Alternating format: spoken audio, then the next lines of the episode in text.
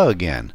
I'm sorry I haven't added any new content for a while, but like everyone else, COVID has affected my life in a profound way.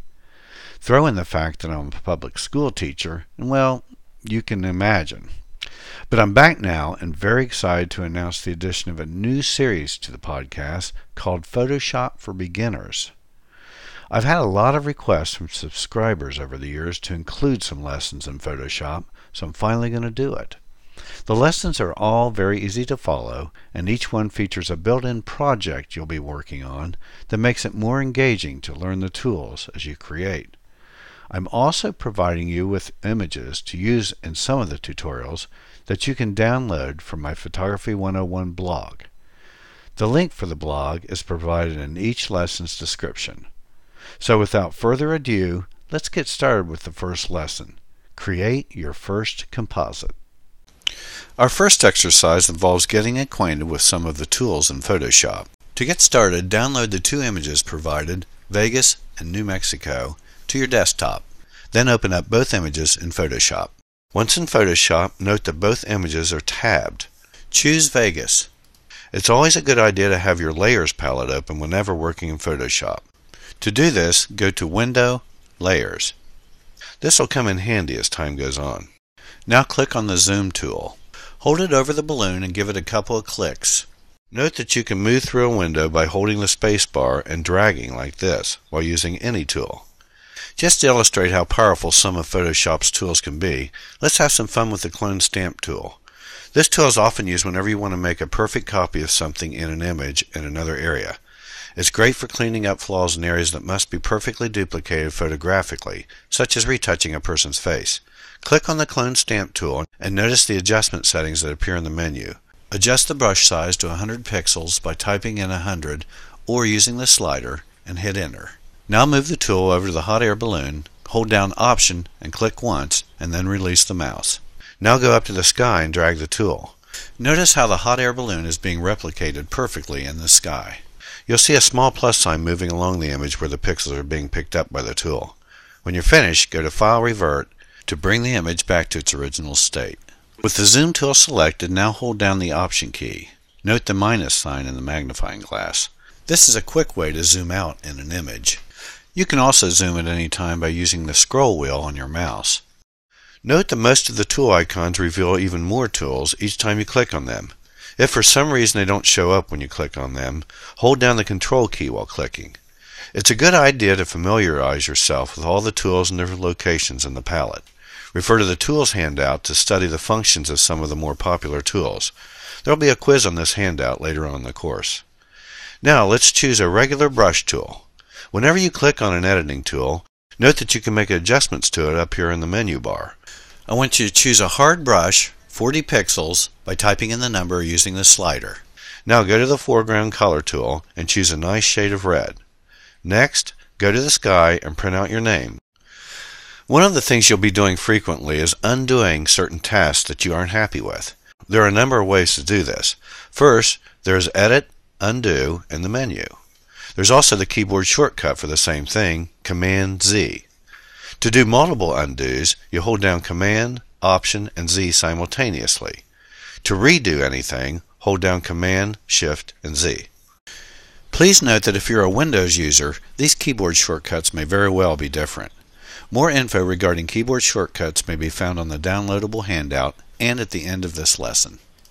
There's also the History palette, which you can access by going to Window, History. You can backtrack through this until you find where you want to go, then select it and hit the trash can like this. Now let's say that you've done a bunch of things with a project, but you want to start all over from where you first began. You can do this very quickly by simply going to File, Revert. This is just like opening the image from its last saved state. Now we're going to create a composite image, which means an image created by using two or more images in the same document. Whenever you want to do something in Photoshop, you often have to do what is referred to as making a selection. A selection isolates a portion of the image so that you can do something to it separate from the rest of the image. There are several selection tools for doing this, including the marquee tools, the lasso tools, and the magic wand. The first selection tool we're going to use is called the magic wand. This tool is used whenever you want to select an area that is basically the same value and may be either regular or irregular in shape. For example, I want to select the sky. You can quickly select the sky by clicking on the magic wand and adjusting the tolerance to 30. The tolerance determines how many pixels will be selected with a single click. The lower the number, the less pixels. You can tell an area is selected when you see what is called the marching ants. Now that I've clicked the wand, a pretty large area of the sky has been selected, but there's still a lot more. I need to add to the selection, and I do that by holding down the Shift key and then clicking a new unselected area. I repeat this process until I've got most of the sky selected, keeping the Shift key held down the whole time. Keep in mind that the wand is a clicking tool, not a dragging tool. Another tool to try is called the Quick Selection tool. Unlike the magic wand, this tool is a dragging tool and or clicking tool, and it can be quite powerful for making any kind of selection. But it's not without its flaws. You'll soon learn that choosing the right tool to do the job is often a matter of preference, and I encourage you to become familiar with all of the selection tools, and never hesitate to try more than one when making a selection. To use the quick selection tool, I'm first going to deselect the magic wand selection by going to Command D. I'm going to start on the right side, hold the tool over the sky, Click and drag toward the left until the sky is selected. This is actually much easier than using the magic wand. The only problem being that there are some of the building where it says Bally's and it's chopped off. This is fixable, however, and I'll show you how. Up here in the menu bar are three options for this tool. New Selection, Add to Selection, and Subtract from Selection. We want to subtract that area of the building that is selected, so we choose that option and then zoom in. Now I'll carefully drag upward along here until I subtract this portion of the building. I got everything but the little vent, so I'll carefully add it too. And voila, I'm done. Another problem I see is over here around the balloon. There are several other areas to be subtracted. Because these areas are rather tight, I'm going to click instead of dragging the areas until everything is unselected. By the time I get done with all of these, we start wondering if perhaps the magic wand wasn't a bit easier after all with regard to how much time we've spent. As I said before, you need to experiment with these tools until you can make your own decision which is the best one to use for the job. I've been using the magic wand for years and it's taken me some time to get used to using the quick selection tool, which is a relatively new tool in Photoshop. As a result, I often find myself instinctively using the magic wand out of habit, and only recently started getting used to trying this quirky little tool instead. Well, I'm pretty much done selecting the sky and it looks pretty decent. There are still a few minor things that aren't selected like the lightning rod on the Eiffel Tower. And I'll show you another way to fix hard to select objects like that a little later on. Now let's pop over to New Mexico. The next selection tool we're going to use is called the Rectangular Marquee. This is used whenever you want to make either a square or rectangular selection of the document. Note that there's also an elliptical marquee for circles and ovals. The marquee tool is the dragging tool, and I want you to select all of this image by dragging it downwards. Now copy the selection by going to Edit Copy or use the keyboard shortcut of Command C. Another way to do all this would be to select all of the image with a command, since we want all of the image. To show you how this is done, we first need to deselect the image by going to the menu to Select, Deselect. You can also do this with the keyboard shortcut of Command D. Now select all of the image by going to Select, Select All, or use the keyboard shortcut of Command A. Now let's copy by going to Command C. Let's go back to Vegas now. We want to paste the selection into the sky, and you do this by going to Edit, Paste into. Note that the selection is a little too small. We're going to fix this in a moment, but I want to direct your attention to the layer palette for a moment. Note that by pasting the selection into the document that we've added a layer. Think of layers as overlays of one thing over another. You can access each layer individually in Photoshop so you can work independently of other layers. Note that there's an eyeball by each layer. If you click on one, the image appears to disappear. Click again and it reappears. We want to change the size of the selection so make sure that its layer is highlighted and click on the mover tool. When you click on this tool, a few choices come up for adjustment. One is the Auto Select. Click on this and then you can select separate layers automatically by clicking on it. If there's a time when this is inconvenient, you can uncheck it and select the layers by highlighting them in the layer palette. The other choice you can make is the Show Transform Controls checkbox. By checking this, note how the handles appear on your layer. You can make changes to the layer by dragging these handles. One very important point I want to make is the issue of constraining proportions while resizing.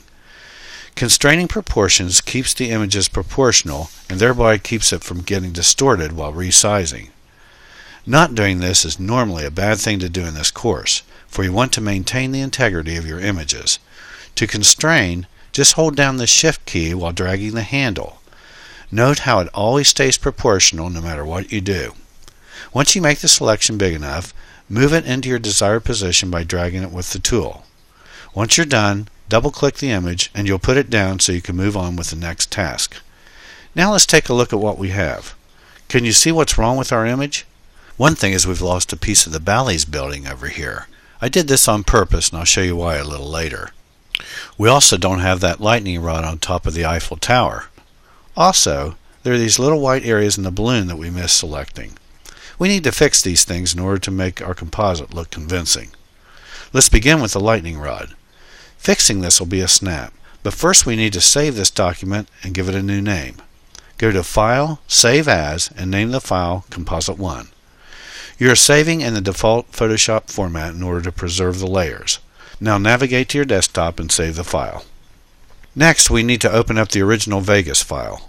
Once it's open, zoom in on the lightning rod and use the magic wand to select the area we need to repair on our composite. Now copy it to the clipboard. Go to your composite and choose Paste or Command V. The selection is so small I can't even see it, so what I'm going to do is go over to the Layer palette and isolate just that layer so I can find it. I can do this by clicking on the eyeballs for the other two layers, thus turning them off. Then drag it into an area where I can see it in the sky, and then I can move it. Now I'll make the other layers active again by clicking on the eyeballs. Use the Move tool to carefully position the new portion into place. In order to get that lightning rod in the perfect position, I need to zoom in on the top of the tower. Then I get the Move tool and carefully put it into place. Now for those white unwanted areas in the balloon. Zoom in on the balloon and select the white areas needed fixing with the magic wand at a tolerance of around 30. Select the areas, remembering to hold down the Shift key. If you ever overselect or make a mistake with the wand, simply hit Command Z to undo your last click and click it again. I just realized that I haven't flattened the image yet, so I'm going to go ahead and do that. Flattening the image joins or merges all the layers into a single layer. You only want to do this when you're happy with your work up to that point. Flatten the image by going to Layer, Flatten Image. Now look at the layer palette and you can see that there's only one single image there now. Now I'll resume selecting the white areas in the balloon using the magic wand at a tolerance of 30. These white areas are actually where the original sky shone through these gaps around the balloon. Now that we've pasted in the new sky, we need to make that white go away so we can see the new sky through it. Once everything's selected, choose the clone stamp tool and adjust the brush to around 20 pixels. Now hold down the Option key very close to the edge of the balloon where the sky meets it and sample the area. Release the Option key and fill in the selected areas, noting that you're only filling those areas and not outside of them. Now let's take a look at the piece of building we need to repair. As I did with the lightning rod, I need to go back to the original Vegas image and select the portion of the building that's missing so I can paste it into the final composite. For this selection, we're going to use the lasso tool. The lasso tool is used to select anything you want to manually and precisely, no matter what shape or size. It's a dragging tool as well. I'm dragging along the area to be fixed, not particularly concerned with selecting more than I need to of the building, since this will be pasted over the damaged one. Now that it's selected, I copy and then paste it into the final composite and move it into place as we did with the lightning rod. Going back to the original image when something needs to be fixed is a great option while working in Photoshop, and it can save you a lot of time as opposed to starting the project all over again. Be sure to keep this handy trick in mind. Now it looks like we're all done. Or does it? Not by a long shot. I've purposely chosen these two images for your first composite in order to challenge you instead of making your work easy. My hope is that you'll return to this image after you become more familiar with the tools and have more experience with using them to fix the things that are still wrong here.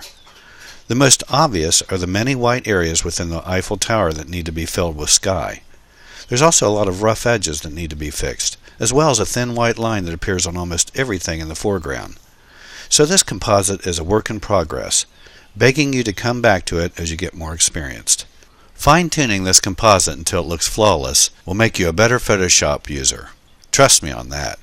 When you do finally finish this composite and you feel that it's absolutely flawless, be sure to post on the Photoshop 101 Facebook page. We'd love to see it. Here's an important tip. Take your time with these assignments and never quit until you feel you've done the very best you can. That's the key to success in digital imaging, and for that matter, any art form. And one other thing with regard to keyboard shortcuts. I'm using a Mac, so the keyboard shortcuts I mentioned throughout the course will not always be the same if you're a Windows user. I've included some of the more popular shortcuts in the included handout, along with a few general conversion rules for Windows users. For a more complete keyboard shortcut list for either platform, please refer to your Photoshop user manual. And that ends this lesson.